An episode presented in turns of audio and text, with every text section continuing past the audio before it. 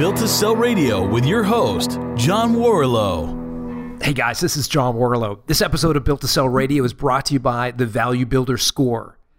If you haven't got your score yet, I'd encourage you to take 13 minutes and complete the questionnaire you'll find at valuebuilder.com. It'll give you your score on the 8 key drivers of company value. You're going to learn some different things about what drives the value of your business. You'll be able to see how you performed on these 8 unique factors. Go to valuebuilder.com. So if you think about the ultimate goal for a lot of entrepreneurs, it's to sell your company to a Fortune 500 company, a massive, successful conglomerate like Apple. And that is exactly what our next guest did. Carl Sabersky sold his company, Polar Rose, to Apple. And the story is interesting and full of lots of twists and turns, which he will tell you. One thing I want you to pay special attention to is the importance of reps and warranties. I know it's a boring kind of topic, but it's really important, especially when you're looking at signing a share purchase agreement. You really spend some time on that section of the agreement. It is something that Carl is very happy he did. Here is Carl Sabersky talking about the sale of Polar Rose.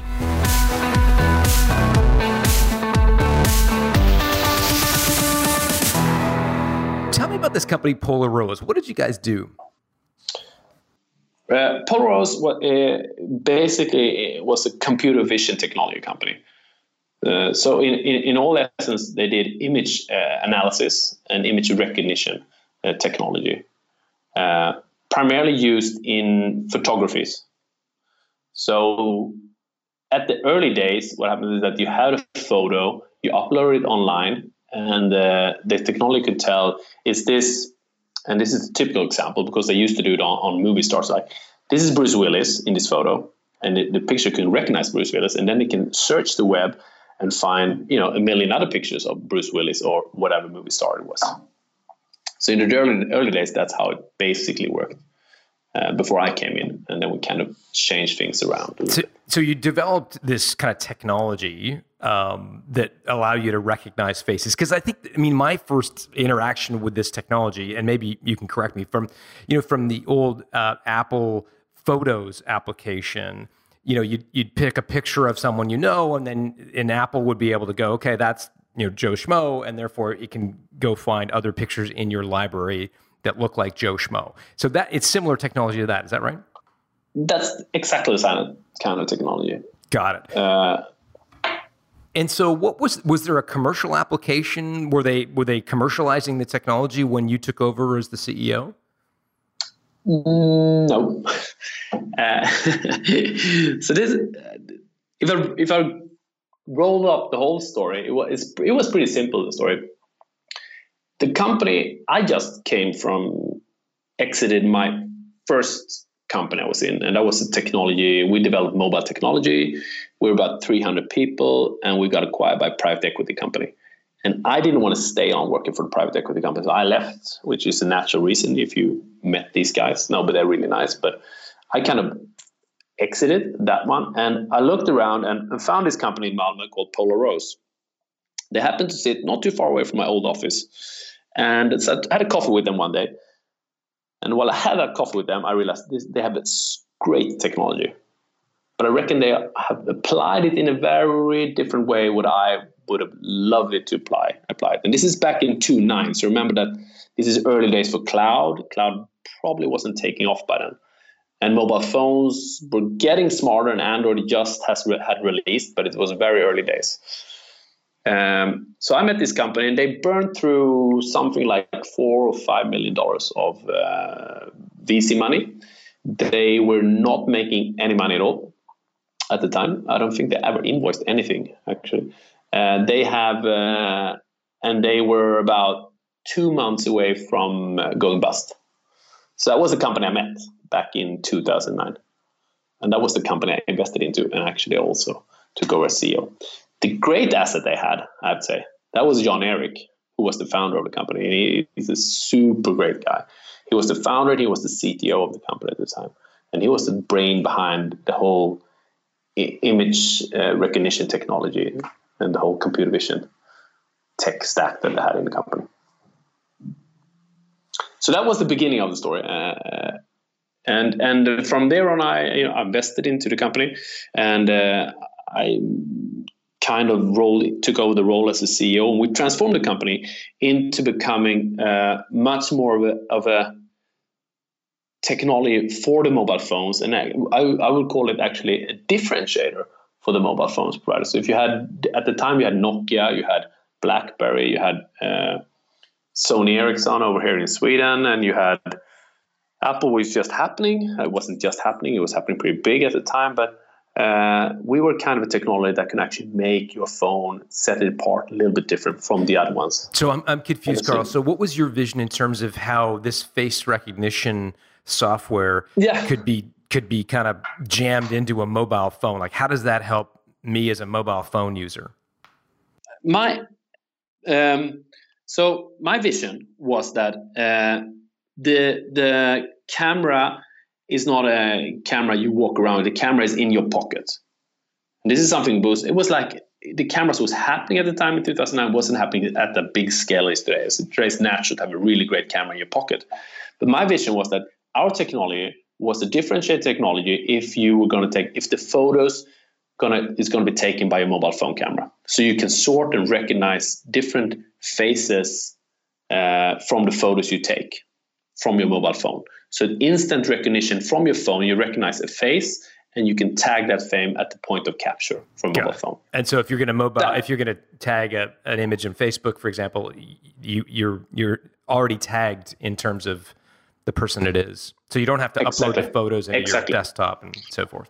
So that was one thing. But the second thing was at the time also, my vision was that, so one thing is that the camera is in your pocket, it's a mobile phone. The second thing was that content, and I'm talking about content the content at the time was Facebook. Facebook was something that the phone manufacturers very interested to have Facebook on the phone, because that was a differentiator. It was something that people got engaged with. So if you had a really great app for Facebook, that means that people would buy your phone because of that. That's what a lot of mobile phone providers were thinking during the time. It sounds crazy today, but that was how they were thinking. And the third thing was that I reckon that the cloud was something about to happen. And what's going to happen is that you're not going to store all your pictures on the phone. You're actually going to store them in the cloud. And there were a couple of players back then that no one really remembers today that were really early into the space of like storing the content you have on your phone into the cloud. And none of them actually around today, I guess. Today it's more Dropbox and other players that in this field. So let me ask you this, Carl. You had this coffee with John Eric's, You had this vision for commercializing his technology. How did the company had? I think you mentioned $5 million of venture capital, but it was basically running dry by the time that you guys met. How did you value the company for the purposes of your investment? I'm very much valued John Eric and the technology they had. Nothing else. I also guess I valued the team he had around him on the tech side of the computer vision team he had around him. That was a great asset in my book. But for the rest, there was not that much there that I thought I was like super, super exciting. I guess I was looking more for the financial metrics you use. So the venture capital firm who invested the $5 million would have taken some percentage of equity in return for their $5 million. Did you use the same methodology? Okay. So it's I don't know if you ever meet a company that company goes through the hype circle, you raise money and you're on the pinnacle, you're very hot, If you go downhill from there, and if you're not able to close the Series B round, you come very unhot. And this company was like on the bridge of bankruptcy. There was no value for the company anymore. It was like, you either would go bankrupt or, we give it a one last shot. And I was saying that this is the way I think we should pursue. This is the way we should pursue. So it was very easy for me to say, like, I want to invest money and I think this is a fair amount of valuation. I couldn't. The VC himself said, you know, we're happy that somebody takes on this company with a vision, that has a vision for something different. So you bought in on essentially more favorable terms than the VC originally invested. Of course I did. Super favorable terms, because there was like they were more or less giving it away, company, you can say. So you become the shareholder of this company and its CEO. And tell us the rest of the story. So over a 2-year period, it sounds like you were able to kind of convert the company and sort of commercialize this in some way. How did it become a commercial sort of application? We didn't become a commercial application. It went really fast. But I tell the story. We start off by developing. We start off by simplifying our solutions to make it easier for big companies like BlackBerry to take our technology, implement it on their phone in their stack, and use this technology. So we made it simple by opening up a library, creating APIs. Very, very simple thing for them. But the moment they realized, when they started to play around with our technology, that they realized, oh, this is something great. We should really own this technology. And that's the moment it becomes very interesting, because if you're a small technology company, you're a gigantic company like, you know, BlackBerry, Sony Ericsson, Nokia, or whatever, you want to own everything that gets put into your phone, majority of it at least. So the discussion became, you know, pretty tilted, very fast it became tilted towards, you know, how can we collaborate on a deeper level? That meaning, you know, how can we acquire you guys? So it went really fast from what we turned things around, made the solution simple, until we had discussions with some of these companies. So interesting.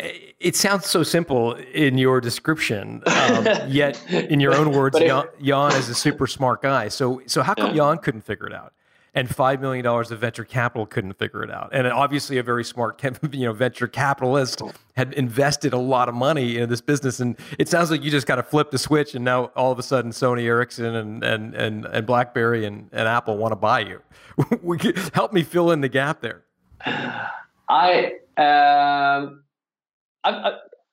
It happens all the time, you know. You see great companies that just like it. I mean, they stopped.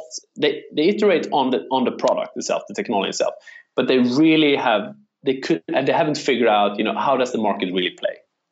What's happening in the market, and where do I fit into the ecosystem? And I see that a lot of times. And this is a typical one of those things. You know, they haven't figured out, you know, how does this really work? How does the market work? And it was easy for me because I came from a software engineering company where we were developing, you know, all parts of the mobile phone. So I really understood the whole value chain and how it works, how the whole industry works. So it was easier for me to mold Polar Rose around to become a differentiating part for the industry, or for this mobile phone industry.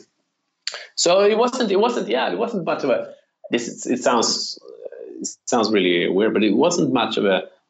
For me, it was completely natural. I knew it, the moment I came. I knew this is what we need to do, and this is what we're going to do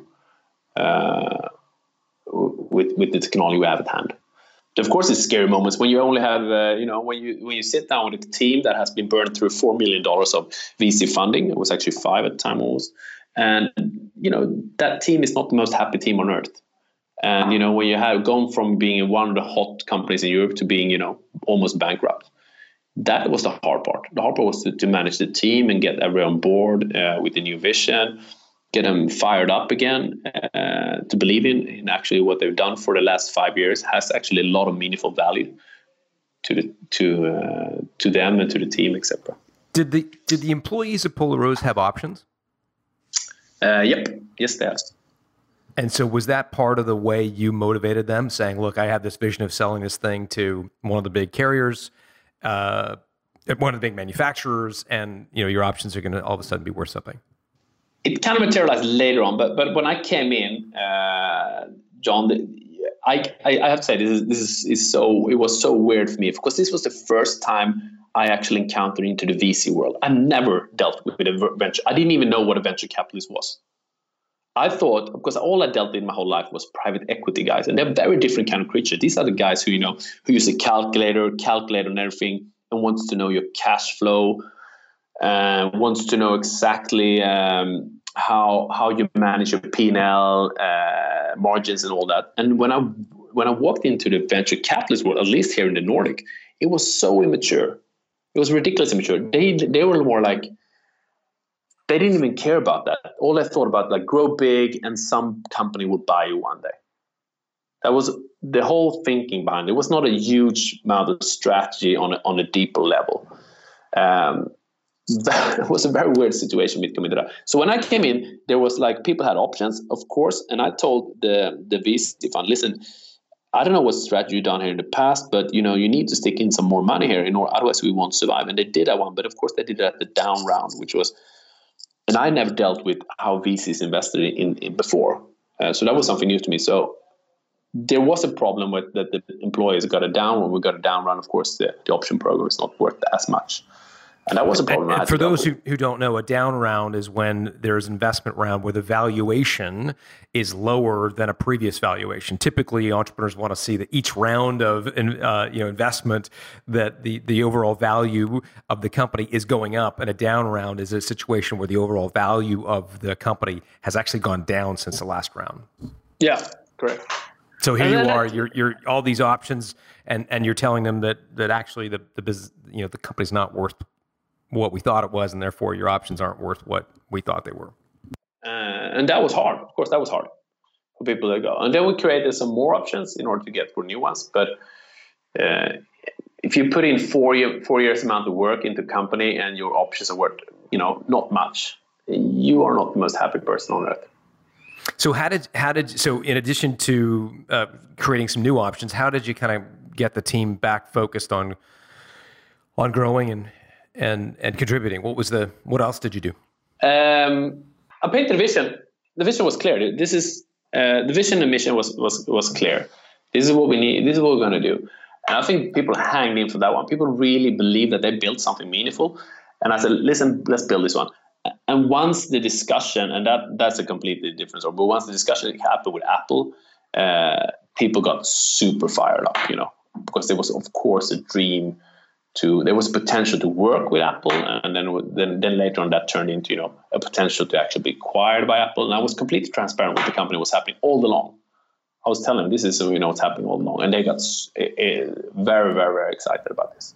So the Apple factor. So I want to bridge the gap between, you know, you first started having these conversations with manufacturers saying, hey, you know, how can we work more closely with you? How can we collaborate more strategically? All which you rightly sort of parsed as, you know, code for how can we acquire you?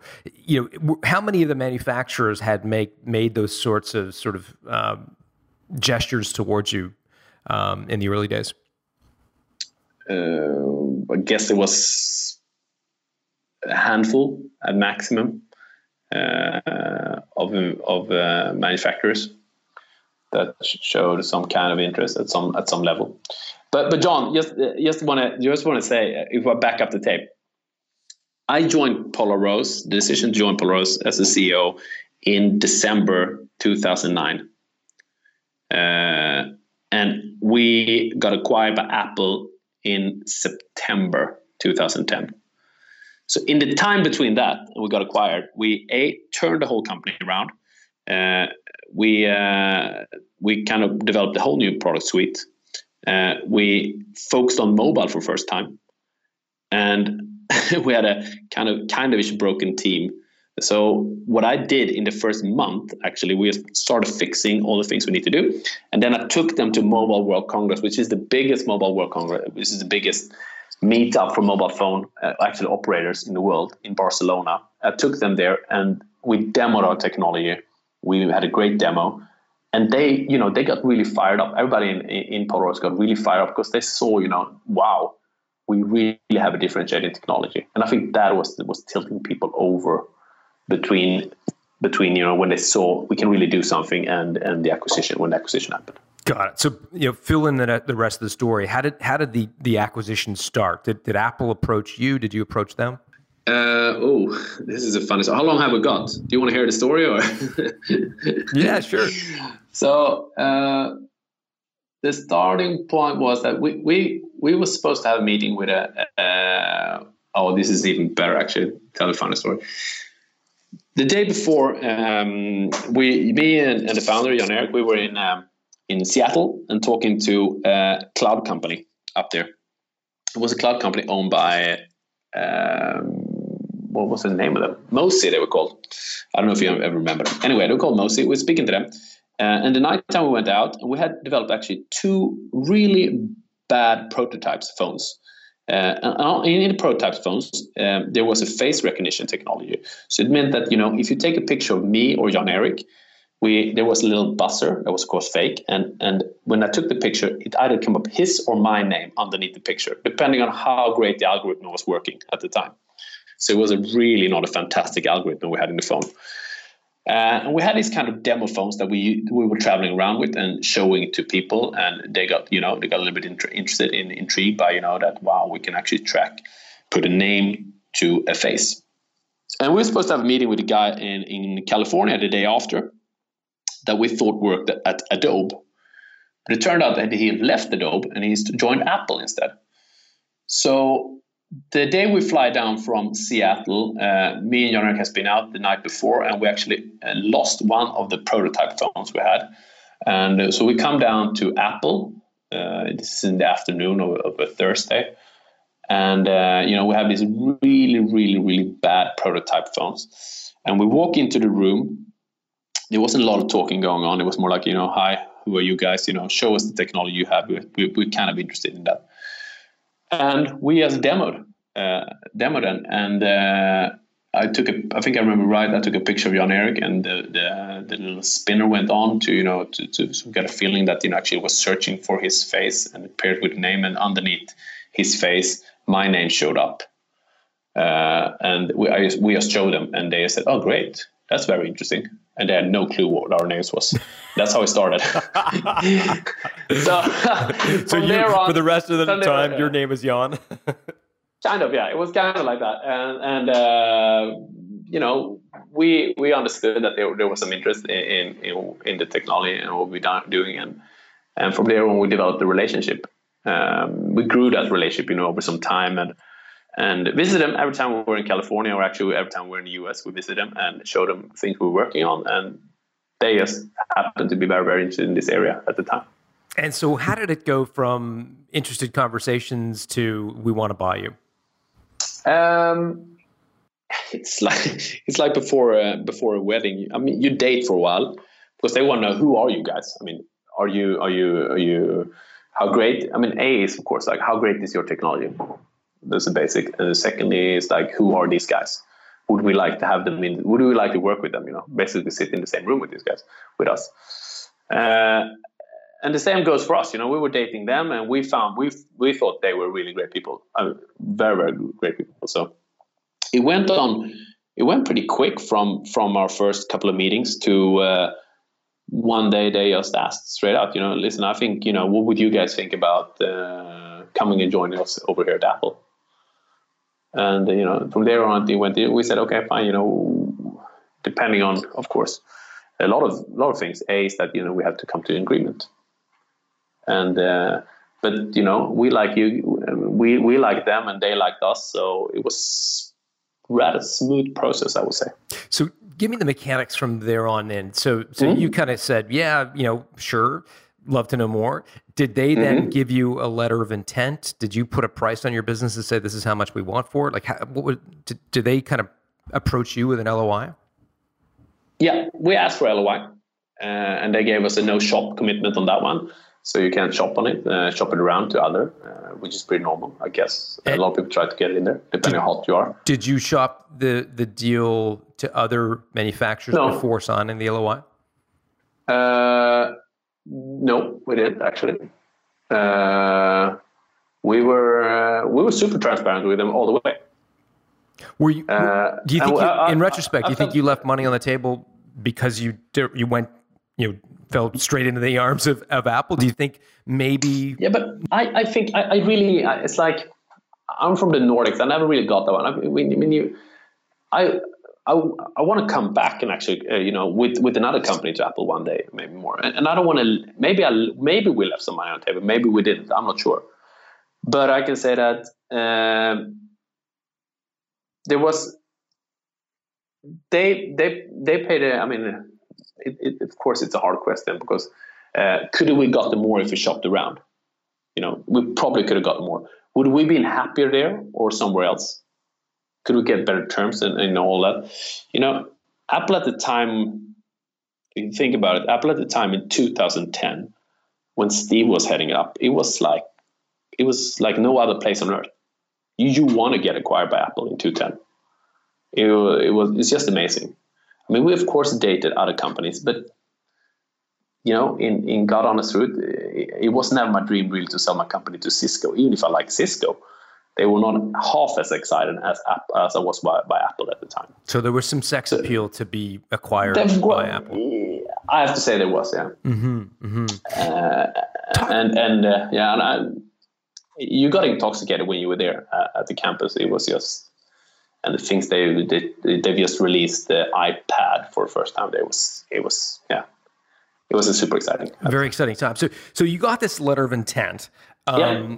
What I know you don't want to talk about the overall acquisition number, and I appreciate that. So, what was your reaction to what they were proposing? The number, the valuation, the terms. Like, what was your initial reaction when you read it? My first reaction was, great. This is a negotiation to start with. You know, this is what we're going to start with. And did you think you could do better? Like, were you going to? You know, were there deal points that you wanted to improve on, or did you think, man, I just want to close this deal that they proposed? No, I think it's very open. I mean, you have to have a discussion around everything. There was actually a funny thing. It's actually when they went through the LOI with us, they said, listen, Carl, there's just one thing I want to tell you. This, when it comes to announcing the deals and the secrecy and all that, you know, that's a no-go. Don't even go there and negotiate on that one. And I said, why not? I mean, you don't want to. You don't want to go, and we don't want to go to Steve and say they want to negotiate about this part. I said, okay, I get you guys. Don't worry about it. Because that was like the super, everything around Apple was very, very secretive at that time. Yeah. So, and Steve Jobs was renowned for that and enforcing these non-disclosure agreements and ensuring that everybody was muzzled and there was no, no talk about, deal terms and some of the confidentiality. So you knew that was a non-starter in terms of the negotiation. Were there other areas in the letter of intent that you thought you wanted to improve on, that you thought you could, maybe influence? It helps. Yes. I think it helps people listening to know, that the letter of intent is a starting point, right? And that you don't have to just agree to it. No, true. You don't have to at all. Yeah, I agree. So, I mean, it is a negotiation point, but sometimes people confuse this one with they and I've seen this one with other companies I invested into. They become too cocky. You know, they get a letter of intent and they become suddenly they think they're the center of the universe. And they try to change everything to their favor and be really, really cocky. I think we openly had a very honest discussion with them saying like, we think this is wrong. We think this is right. And what do you think? And they told us back, this is how we are thinking. And we said, okay, but this is how we're thinking. How can we change this together? And the important thing here is I think you need to sit, if you are true intent to make this, I mean, you're going to get acquired, and you want to be acquired. You need to sit on the same side of the table and look at this LOE from the same perspective and understand them as well, because they have bosses. They have to report to, and they have people on their side. What advice would you give a young entrepreneur who is looking at their first letter of intent? What sort of things would you tell them to look for and maybe negotiate for? Lockup, of course, and the mechanism around that one, and how long you have to stay for in the company. So, meaning the period of time you have to be employed to get either in an earnout or some sort of transition. Is that but even before you get a leverage, you have to honestly. I mean, sometimes you sell because you have to sell your company. You actually get acquired because you have made so much. You're running so fast that you're making so much money. But I honestly think that you need to look into those details. Are you going to be happy at this place? Because otherwise, you know, it's not going to be worth the money. You're going to leave a lot of money on the table. Sometimes you get earn-out clauses and et cetera, et cetera. How would you coach a young entrepreneur to evaluate whether they're going to be happy being an employee of a company that acquired them? Find a great company to be acquired by. Really find a great company to be acquired by. That you like to stay in, that you like, you share the vision with them, you share the ethics they have, and you think they are rock solid people. Mm. What was the biggest difference between the final purchase agreement that you signed and the letter of intent? Were there major sort of changes that got, or were, you know, maybe you could just help us understand what were the biggest differences? The warrant, I mean, there's a warranty section in there that is, of course, very, very extensive. That comes out later. That you should be careful about. And I give that one. Yeah, this is a good. I send that as a, you know, be very. That's something you should spend a lot of time around. Because you have to know what you get into there. And of course, the lawyers are going to guide you here with this one. But that is a section. It was learning for me. I didn't even know there was existing those kind of, when we started, what we had on the table to start with, we ended up is, of course, two different things. But what we started with was pretty brutal. Yeah, this is a really good point. When you've got a letter of intent, there are going to be the final share purchase agreement. They're going to be what are called reps and warranties. So you are representing that what you've said through the negotiation process and is true. So you know, do you own the code? Is it true that you you don't have any legal ongoing legal battles? I mean, these are things that you have to represent and warrant. And in the event that you lie and it can be proven that you've made up something, then the buyer can come back to you. And so this and is clawback. Not only purchase amount, they can actually go after you and your private money or everything you have. Yeah. So if you've been constructing a lie, or you've been doing, not even you, perhaps your partner has been doing that one, and you weren't even aware about it, you can still be held liable for that. Yeah. So that is something that you need to really spend a lot of time to understand. And it's one of those things I used to say that this is something you do for a rainy day. Hopefully you have nothing to hide or nothing like that, but you need to spend time on it because, you know, when everything is going to be sunny during the process, you're getting by because you are already half your foot in the door of the other company. You're very excited about, you know, what's going to happen. But you need to spend a lot of time in investigating, you know, how could this affect me?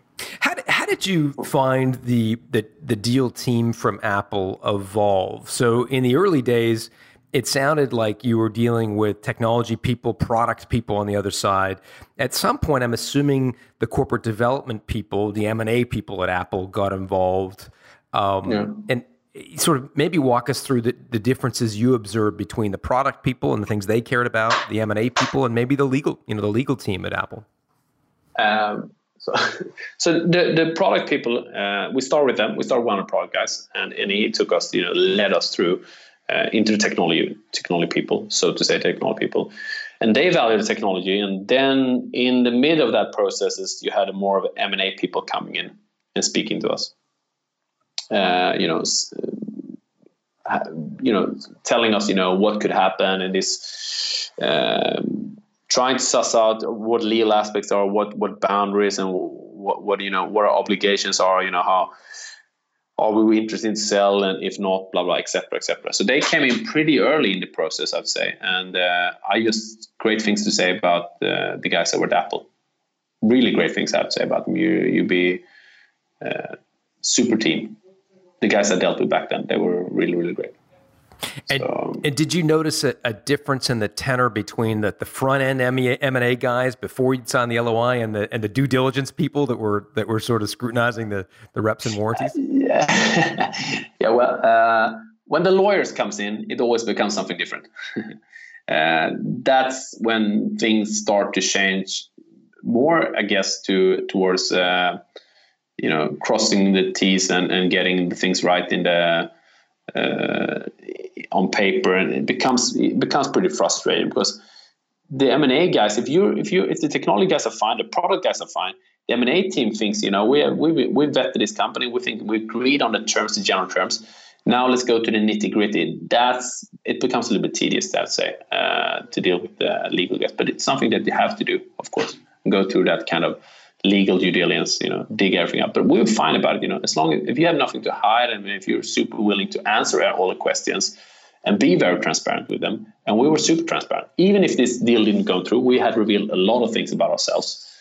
And we said, there's no way they can purchase us if they don't even know a lot of things, all the things about us. And that is a risk. That's a calculated risk you have to do. Absolutely. We thought, and this is how I approached this one. And I've been through this process a couple of times. I think that, you know, if you're truly honest here, and if you really reveal yourself, and you be brutally honest about this one, the other side feels that, you know, they are honest. They're not hiding anything. Because the moment you start to hide and avoid questions, they start to become suspicious and they want to dig more. And the process just takes time, more time, and more time, and more time. And the longer process takes, the more unlikely you are to be acquired. Because the likelihood of being acquired, it goes down, long time it takes. People lose interest, other companies comes into play, et cetera, et cetera. Describe that experience, if you could, Carl, for when all of the diligence was done and you actually consummated the deal, the check, the wire came through. I mean, what was that like for you guys? It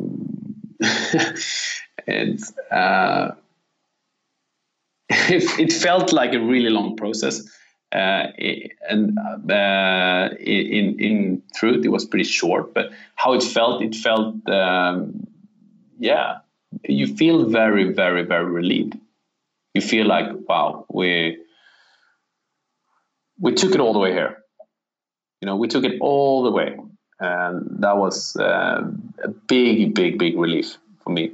Again, I was in this fortunate situation. This was my second exit, so I didn't join Apple. I didn't join the team in California. I stayed home in Sweden. Actually, I went to Australia to travel for. I traveled with my family for 6 months. So, but I felt, I felt happy actually. And I remember actually the team over at. Now I'm bragging, but the truth was that we were. We were stated as a role model of a great company that Apple has acquired at the time in 2010. That was like something they thought it was like how we ran the process and how we set up our company and the efficiency we delivered in this M&A industry. That was like they said this is like state of the art. This is the way you do things. Hmm. So it was a very easy transaction for them to do, I think. How did the employees, the kind of legacy employees for Polar Rose, react to the news? We made them part very early because we flew over to Apple, and we let them date, more or less 80% of the team. So they met a lot of people. So people were aware, and this was very, very late in the process, of course, but they were aware about, this could potentially happen. They were super excited about it. I remember sitting and having coffee, actually, in the canteen at Apple, and Steve Jobs was just sitting, I think it was a couple of tables away. And you're thinking, and they were all like, it was pretty interesting atmosphere at the time, I'd say. How did it work out with the original venture capitalist that had put in the original $5 million? How was their reaction to the sale to Apple? Well, I actually that venture capital firm. I shouldn't rubbish them all because they were. I think they did the best. They're not existing anymore today, and that maybe proves something of them. I kept them in the dark actually for a rather long time. Before we had a couple of meetings, and just before actually when we received the LOI, that's when I told them that we're in discussions with Apple, and I think this would be a great exit for you guys. And they were super excited about this. I mean, they were almost fighting, wanting to come over and meet Apple with me. Who should travel from the VC? Should it be the managing partner, or should it be the partner, or should it be the guy who was working with us? So they were very, very excited to hear about this one. How did their original investment work out on a kind of return on investment basis? Did they end up getting their money back, or 2x, 5x, 10x? Do you get a sense of how they did? I know what they did. They made X, and it was high, low digit X of their return. High, low digit. No, how do I say it? How do I say it? High single digit X on the return they did. Got it. So for intents and purposes, you know, somewhere in the kind of 6, 7, 8, 9 times their investment they got out of the exit. Something like that. Yeah. Well, they've got to feel good about that, especially since they don't sound like the most added value firm along the way. No, and also they actually written off the whole case in their books, so they were super happy.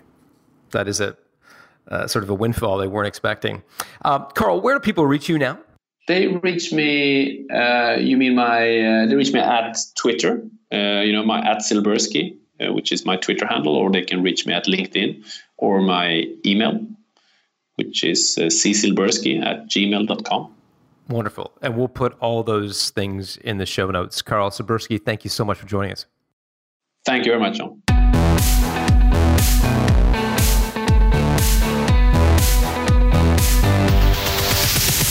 Thanks for listening to Built to Sell Radio with John Warrillow. For complete show notes with links to additional resources, visit builttosell.com/blog. John is the founder of the Value Builder System. To find out how to improve the value of your business by 71%, visit valuebuildersystem.com. John is also the author of Built to Sell, Creating a Business That Can Thrive Without You, and The Automatic Customer, Creating a Subscription Business in Any Industry. Connect with John at facebook.com/builttosell or on Twitter at John Warrillow, WARRILLOW. Thanks for listening.